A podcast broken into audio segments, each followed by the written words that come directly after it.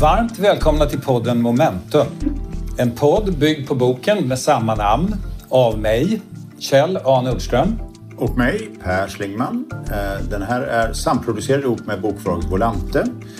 Och vi tackar våra samarbetspartners Advania och Danske Bank som är lika nyfikna som vi på framtiden. Och detta är ju eh, avsnitt nummer 25. Ett litet jubileum. Ett litet jubileum och det är ju så att eh, Momentum bygger på boken med samma namn som vi sa precis. Men den kommer ju också ha sitt uttryck i en masterclass. Ja, som kommer att äga rum nu på våren. Exakt, den 25 april och Ja. det är då en hel dag och en masterclass är i grund och botten en utbildning där man fördjupar sig väldigt tydligt i någonting och vi ska ju fördjupa oss i det lilla, lilla ämnet framtiden. Ja, och då inte bara framtiden för Sverige utan också kanske framtiden för världen och det geopolitiska landskap som nu formas runt omkring oss. Precis, och den här masterclassen bygger egentligen på tre delar kan man säga. Den bygger på att vi börjar med världen, det är som en tratt egentligen. Eh, därefter så tittar vi på Sverige och samhället. Först världen och ekonomin, Sverige och samhället och sen så ska vi gemensamt försöka skapa ett framtidsscenario. Ja, ofta brukar det där sen hängas upp i speciella branscher och företag och hur de har hanterat nuet och vad det är de förbereder sig för, för typ av framtid. Precis, och vi hoppas ju locka någonstans 18-20 personer kanske. Det är klart att det, den här dagen hoppas vi kommer ju bygga väldigt mycket på där de som är med, vart de kommer ifrån, vilka branscher, vad de har för outlook. För det är inte bara vi som pratar utan det kommer ju väldigt mycket samskapande. Det här är lite av en favoritsysselsättning, vet jag, både för dig och mig, att i små grupper få ge sig hän åt någonting en hel dag och fördjupa sig. Mm. Så att man kan kalla en framtidsutbildning den 25 april och vill du veta mer så finns det eh, information på speakersnet.se och utbildningen kommer att äga rum fysiskt i Stockholm också ska man väl säga. Så, vi har ju ett segment i den här podden som vi kallar för mikro. Ja. Och den handlar ju lite grann om att försöka hitta någonting litet i vår samtid och ställa oss frågan, säger detta någonting större om vår värld? Ja, Och jag vet att du har eh, tittat eh, ganska långt bort ifrån lilla Sverige. ja network of bank branches will be getting even bigger. JP Morgan Chase now says it wants to add 500 new locations over the next three years. It plans to renovate nearly 2,000 more. Det här är alltså den amerikanska privatbanken JP Morgan som har beslutat sig för att rulla ut 500 nya fysiska kontor, renovera eh, 2000 av de befintliga. Och då ska det också sägas att de sista fem åren, alltså åren innan ehm, eh, 2024 har man rullat ut 650 nya kontor. Så det är alltså en tvärvändning i synen på kontor och kontorets roll för en bank. Ehm, de argumenterar själva när man eh, lyssnar lite till vad ledningen eh, har för resonemang kring det här. Att i en värld av stor likhet mellan eh, bankerna och deras service offerings så blir det helt kritiskt att bygga relationer.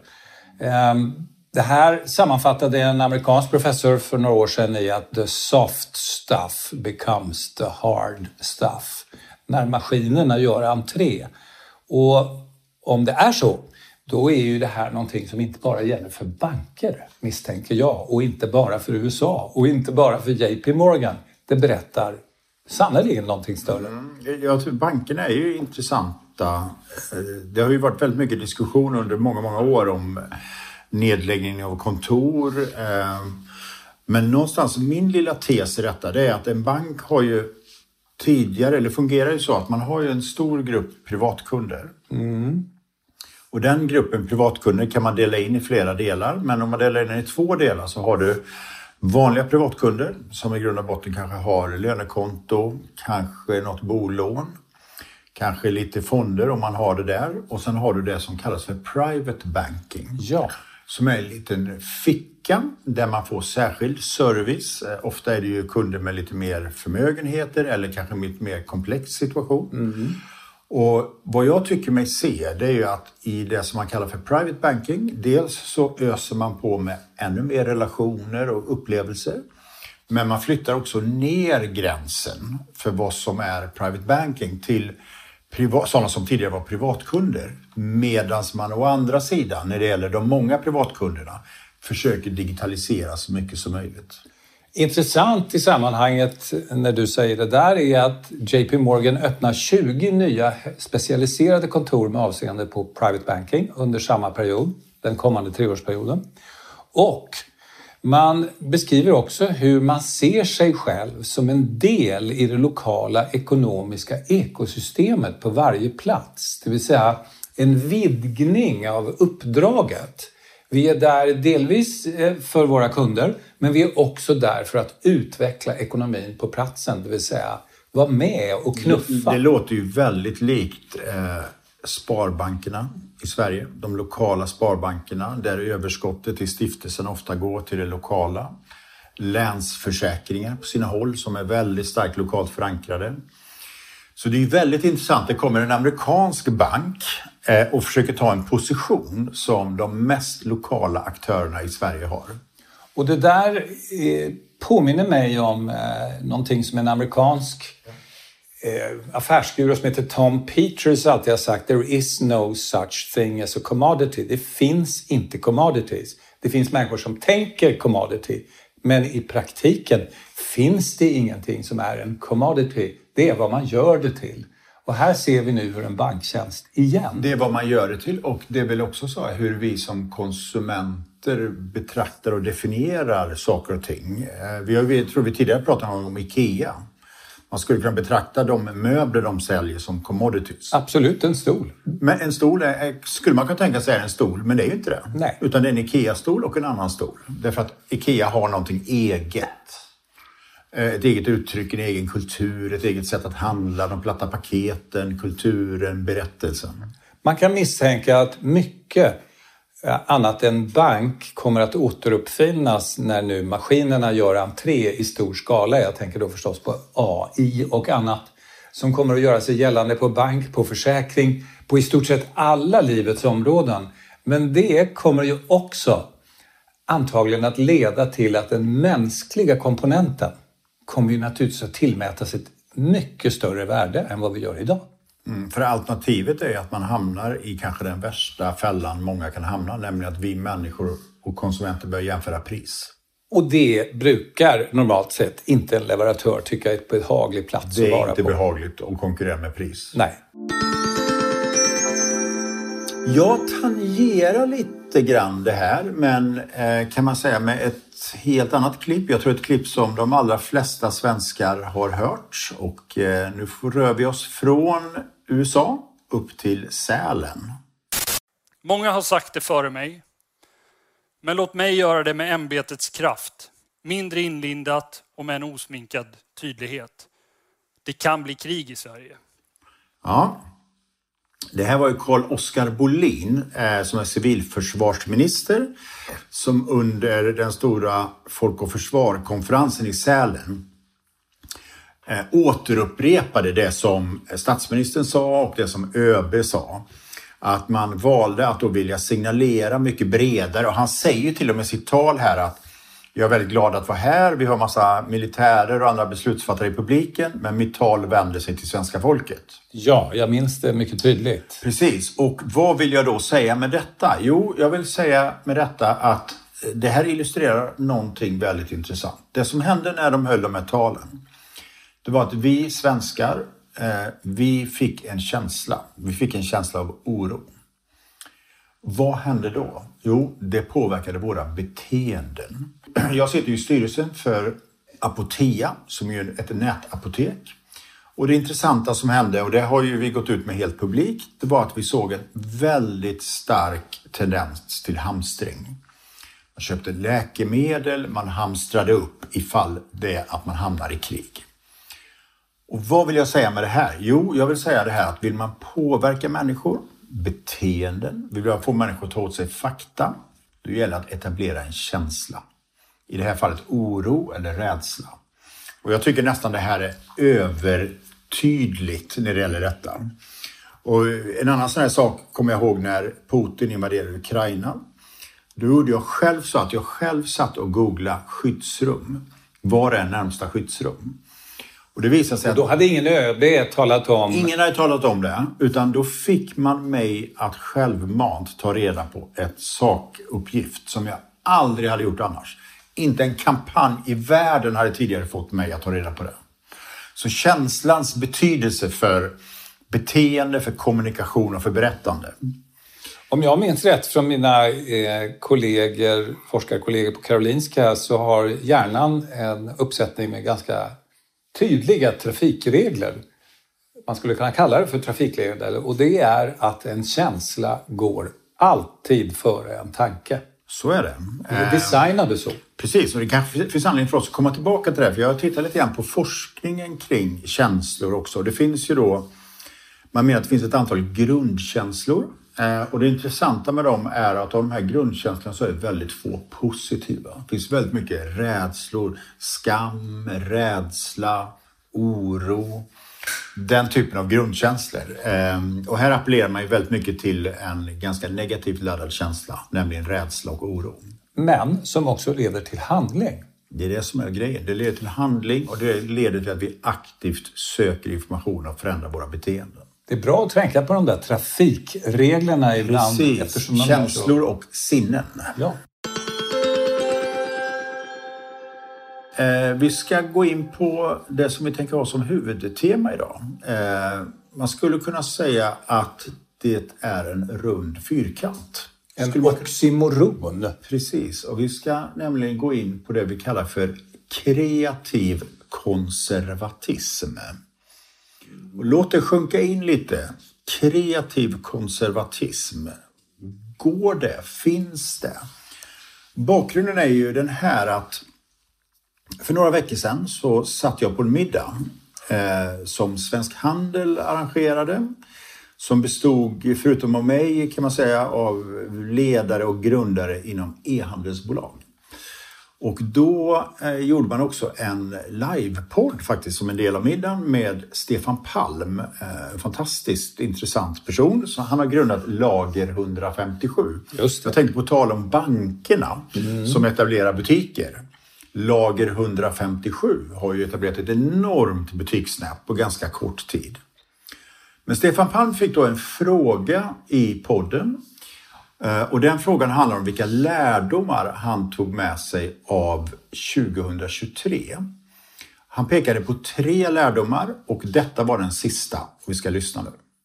Det som jag upplever har blivit det nya då, det är liksom att, att det är som, eh, alltså creacon.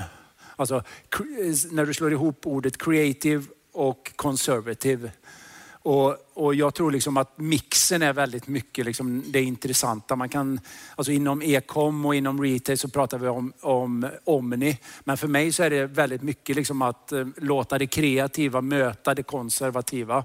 Och liksom att vara framåtorienterad och, och komma på sjukt mycket spännande grejer. Men samtidigt då liksom hålla ordning på liksom eh, PNL, på kostnaderna, det som är konservativt och tråkigt. Och det här behöver inte vara någon motsägelse. Liksom.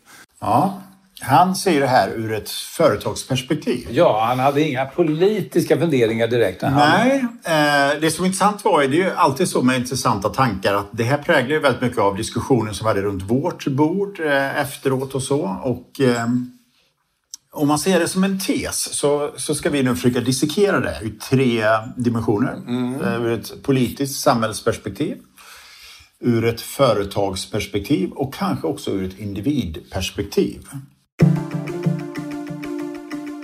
Så om vi börjar med samhället och politiken eh, så skulle jag vilja säga att det kan vara så att om en kreativ konservatism är möjlig jag skulle säga att jag tror att den är det.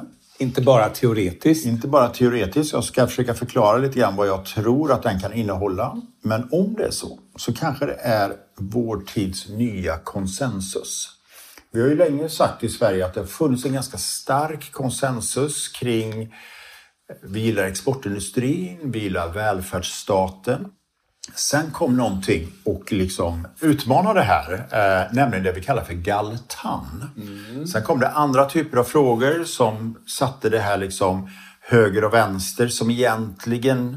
Gall trots... står för grön alternativ libertariansk eller liber, libertär. Mm. Och TAN? Är då mer traditionell, auktoritär, nationalistisk. Mm. Och det är en skala kan man tänka sig? Det är en skala. Och man skulle också kunna översätta det så här att, att Eh, att vara TAN då, traditionell auktoritär nationalistisk, då brukar man ofta säga att man är för monokultur. Att ja. Man har inget problem ofta med att det finns olika kulturer, men man tror att de bäst odlas. Eh, var och en för sig. Var och en för sig. Separation. Separation. Medan då en gall har man mer synen att man tror att liksom, en pluralistisk syn på kulturer är bättre, där man möts. Och det är det som man ibland brukar lägga in i det här begreppet mångfald. Ju.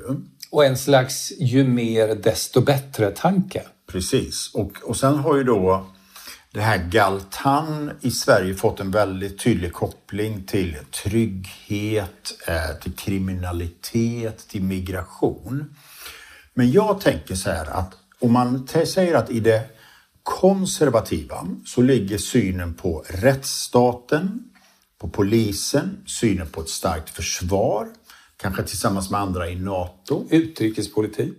Men kanske också synen på att det finns ett vikt av att vi ändå i en kulturell mening är ett samhälle. Jag tänker på diskussionen om en kulturkanon exempelvis, ja. att det finns gemensamma utgångspunkter. Inte bara att vi är ett gemensamt språkområde utan att vi är någonting mer. Men att, och i det liksom mer eh, kreativa ligger egentligen synen på att ett tolerant samhälle, ett öppet samhälle, ett samhälle som tillåter och till och med belönar mångfald är ett samhälle som skapar mer av idéer, mer av kreativitet och som gör att, att människor upplever mer, det är mer pluralistiskt.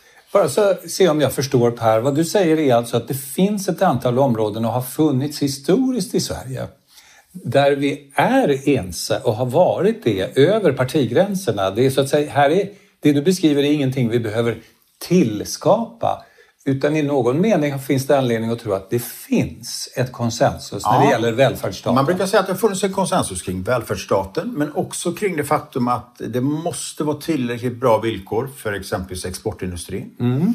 Och det har gjort att till och med... Konsensus? Ja, ja, och till och med Socialdemokraterna, när det går för långt så är man beredd att sänka bolagsskatten. Och man vågar inte och har aldrig vågat. Så att man har alltid liksom haft valrörelser som har handlat lite grann om det som har varit, så att säga, det man inte varit överens om. Sen har man, sen har man inte varit överens om i synen på marknadsekonomin och skatter och sådär. Men i grunden har det funnits en stark konsensus. Och jag kommer ihåg när jag var inne i politiken så brukar jag ibland halvt på skämt men också halvt på allvar säga att, att vi är egentligen i Sverige höger och vänster. Eh, samtidigt. Eh, samtidigt. Och frågan är då om man tänker sig kreativ konservatism. Det kanske är att man är gall plus tann. Mm. Och då tann i några specifika avseenden där man skulle kunna misstänka att vi är tann redan idag. Precis, och jag tänker också på det här eh, Lars Trädgård och Henrik Berggren, alltså Svensken människa, den här statsindividualismen, att det paradoxala är att vi har i Sverige en stark stat, hög tillit till institutioner, en stor offentlig sektor, men uppfattar oss som väldigt individualistiska. Mm, det är ju en rund fyrkant. Det är verkligen en rund fyrkant. Eh, men jag tänker mycket på det, så skulle man kunna kombinera den här konservativa synen som då inte behöver vara liksom en tro på monokultur utan en tro på liksom trygghet, struktur, ordning och reda men med en insikt om värdet i mångfald, värdet i att se världen, värdet i att olikheter möts. Eh, för då skulle man kunna kombinera en struktur med ordning och reda som skulle kunna skapa trygghet men också med en ekonomi som växer, ett samhälle där människor får vara sig själva som individer. Mm, det som helt enkelt är önskvärt när man skapar många mm. gånger. Så kanske är det så att kreativ konservatism är den nya konsensus som växer fram. Inte efter välfärdsstaten utan också efter välfärdsstaten. Kommer du ihåg det tidigare? Vi pratade om den här Dagobert-mackan. Ja, man lägger på lager på lager på lager. Vi lägger på lager. Vi hade den här höger-vänster, en konsensus och sen så kom det här konstiga lagret som vi kallar för galtan. Mm. Som, som satte liksom griller i våra huvuden och hjärnor. Vi kunde inte riktigt tolka tillvaron. Men kanske är det liksom ett lager gall och ett lager tann. Mm, ovanpå varandra. Båd ovanpå varandra. Att det finns någonting här som faktiskt skulle kunna förena. Och att tann helt enkelt kan stödja gall. Mm, precis. För det är vad du säger, den ena behöver den andra. Och jag skulle nog säga att tann är förutsättningen för ett livskraftigt, innovativt, växande samhälle, växande ekonomi. Det intressanta är att på området ekonomi och företagsekonomi så intresserar man sig ja, naturligtvis för skapande. Företag är ju en struktur eller ett påhitt eller en institution som har som uppgift att skapa någonting å ena sidan. Alla företag hittar ju på något, en produkt, en service, en tjänst. Men sen ska det ju säljas också. Där det ena är en mycket skapande verksamhet och det andra är en ganska repetitiv, strukturerad, noggrann process där man håller reda på marginalerna, man levererar i tid, man ser till att det finns service i tid, det vill säga två världar där den ena är ordning och reda och den andra är skapa och skapa det som inte finns många gånger. Och det intressanta är att de där behöver verkligen varandra. Ordningen behövs för att skapandet ska komma till stånd. Och skapandet behövs för att ordningen ska kunna leva. Eh, som du vet så har jag varit inblandad i att driva en teater i många år och jag har förstått, utan att vara eh, så kunnig eh, när det gäller det regiarbete och själva skådespeleriet, att regissörer som ger tydliga instruktioner och är tydliga i vad de önskar frigör skapelseprocessen hos skådespelarna. Då kan de använda hela sin träning. De har fått en beställning så att säga på vad de ska göra. Och då kan de ofta göra det. Men är det svag regi, lite otydligt vad som ska göras och så kan inte den bästa skådespelare i världen leverera för man vet ju inte vad man ska leverera. Mm, ja, men så är det ju. Det är ju samma sak med kreativitet. Alltså att, att ju mer, ju tydligare, man brukar kalla det för en brief. Så här, vad är det som vi vill uppnå?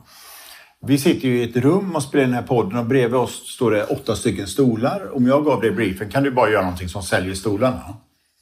Det är lite Väldigt otydligt svårt, där. lite otydligt. Men om man säger så här, vi ska nå den här målgruppen, vi har den här budgeten, vi kan gå i de här kanalerna. Det bör vara klart innan eh, mars. Det var klart mars. Precis, då kan man hitta något mycket, mycket träffsäkrare. Så att struktur skapar ju ett utrymme för kreativitet. Det lustiga är, och jag har stött på det jag är helt säker på många, många, många hundra gånger, en föreställning om att skapande kräver någon slags absolut frihet. Alltså nästan normlöshet.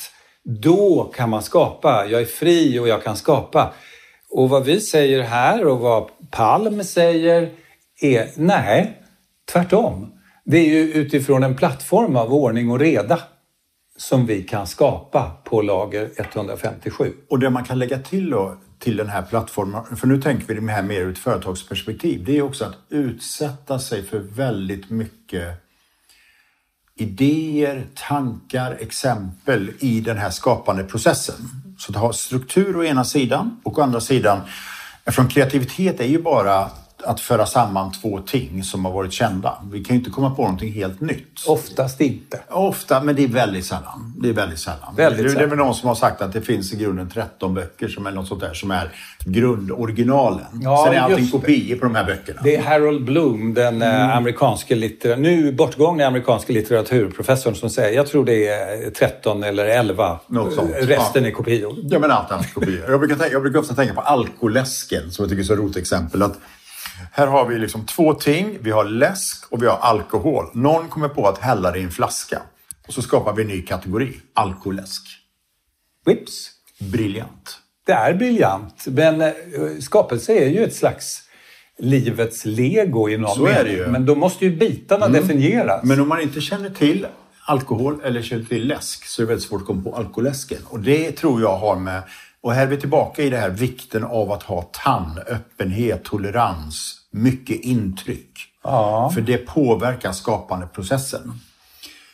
Frågan är väl egentligen så här då, för jag kommer ihåg att vi pratade om det här när vi lärde känna varandra för typ eh, ja, ett antal år sedan nu, tio år plus. Så kommer jag ihåg, för jag skrev min första bok och så bjöd du hem mig så sa vi så här, men nu ska vi prata om den här. Och så pratade vi just om den här forskningen kring innovation och implementation. Som är, ett företag måste ha ordning och reda, struktur och leverera, men samtidigt tänka nytt.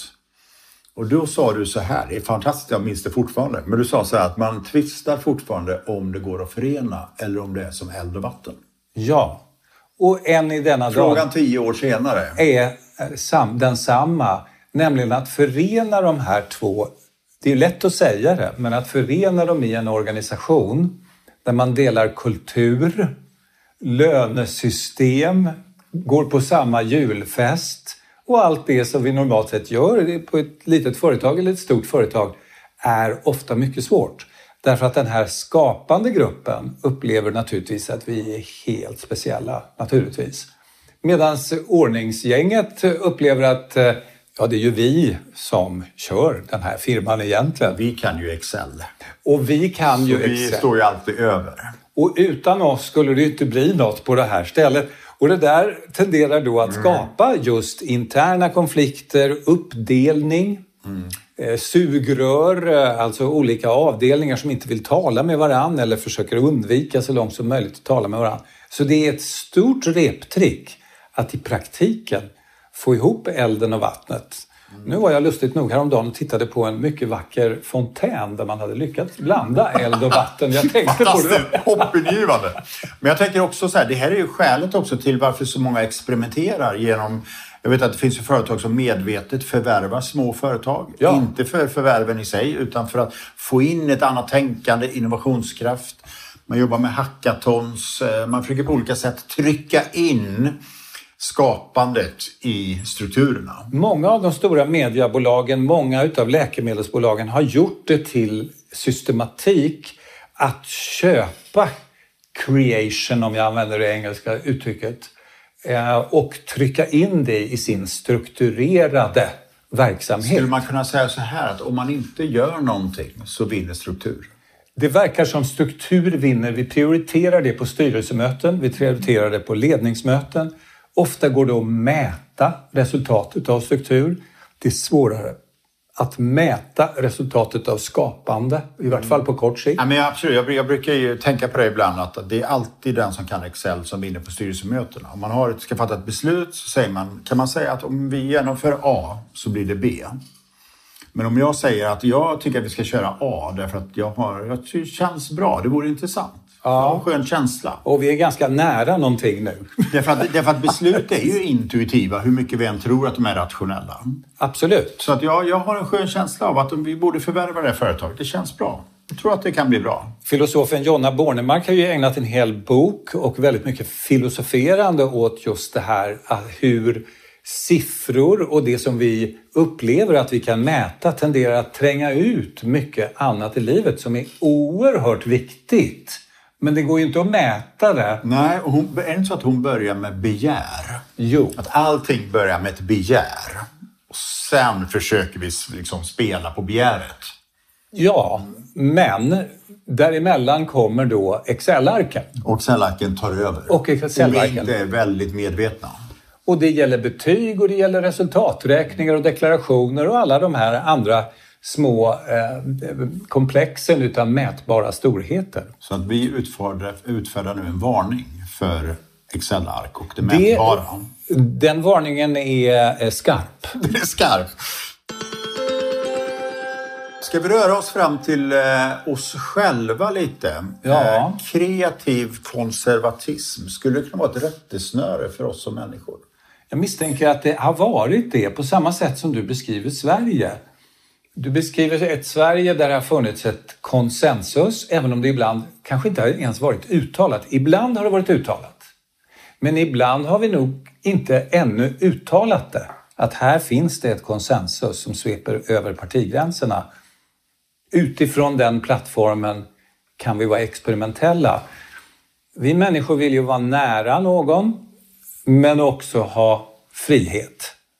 Eh, närhet därför att vi söker trygghet, vi söker en upplevelse av att ha ett säkert bo. Men samtidigt vill vi ju ha en frihet att möta andra, planera sin dag efter eget huvud. Så närhet och frihet, det är ju kreakon i det lilla, lilla livet. Mm, jag brukar ibland tänka på det här begreppet rotlöst. Det är Ja. intressant att, att, att eh, man kan känna sig rotlös. Jag tänker att, att vi har hittat på institutioner som, eh, eller hittat på, men äktenskapet, någonting som skapar en struktur för tillvaron. Ja, man skulle ju kunna söka ny partner så att säga löpande. Ja men absolut, yrke, yrkesidentitet skapar en del av en struktur, någonting som vi uppfattar som förutsägbart. Platsen där vi bor.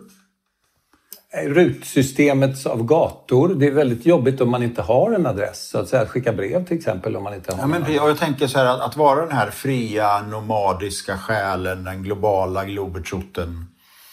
Då brukar man säga att baksidan av det är rotlöshet. Det blir för mycket eh, kreativitet och för lite konservatism. Ja, och i den meningen är vi nog alla varelser en blandning av det här. Det, det är nödvändigt för oss med en viss struktur. Vi behöver ha en adress, ett hem. Vi behöver höra hemma någonstans i rummet. Annars blir det väldigt svårt för oss att orientera oss eller i vart fall också att hitta varandra om jag inte vet var du så att säga bor.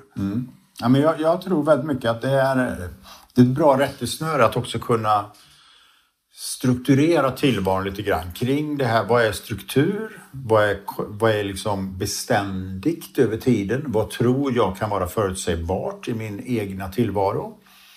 Och vad är sen utrymmet för kreativitet, lärande, upplevelser? Eh, det som är liksom en variabel. Lite grann kommer tillbaka till konstanten och variabeln. Absolut. Och konstanten och variabeln har ju också antagligen den egenskapen att vad som är konstant ändras lite över tiden. Vad vi tycker att bör vara konstant. Vi lägger nog till en del där över tiden. Det här är konstant. Välfärdsstaten tar vi för given. Den är ju naturligtvis inte given av naturen. Vi har ju skapat en välfärdsstat och den måste försvaras. Demokrati är inte givet. Men eh, det är nu en plattform som många av oss då konservativt skulle säga demokrati eh, förutsätter jag att vi har. här. Kanske är det så att det som är förklaringen till att konservatismen, för det upplever jag har hänt väldigt tydligt i Sverige och många andra europeiska länder, har vuxit sig väldigt stark.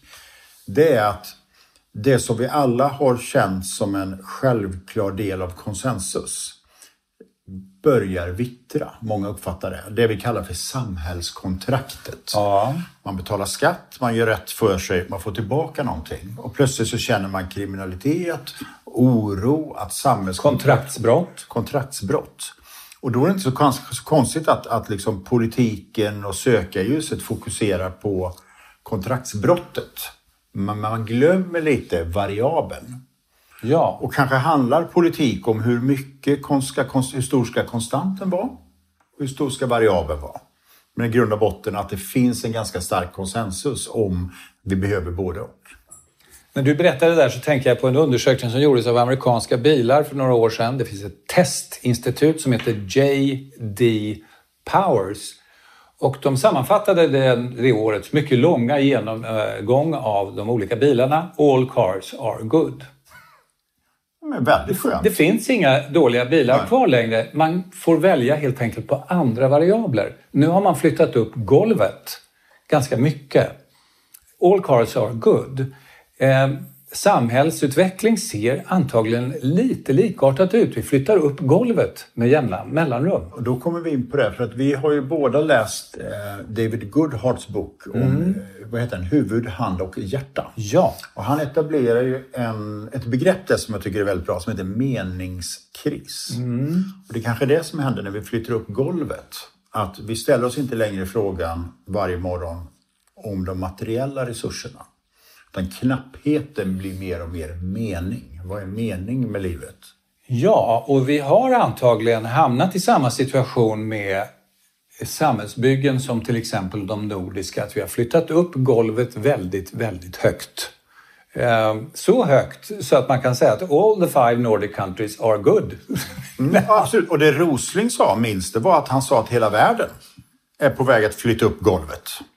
Absolut fattigdom kommer att vara historia, sa han. Och då är det klart att vi definierar om vad upplever vi som konstant och vad är variabeln och vad är det vi tar för givet så att säga. Så att, att ha det här som rättesnöre. Kineserna har ju eh, fiffigt nog hittat på yin och yang som ju förekommer i olika sammanhang. Det svarta och det vita tecknet där som är fint inslingrade i varandra. Att yin behöver yang och yang behöver yin. Det här är nog ett sånt fall. Mm. Bra. Yin och yang. Yin och yang. Och eh, är detta eh, som eld och vatten? Eller går det att förena? Det är väl grundfrågan. Och den andra frågan är, är detta ett rättesnöre? Och den tredje frågan är, vem kommer plocka upp den här handsken först i svensk politik? Med det tackar vi för idag. Absolut. Tack för att ni har lyssnat. Tack.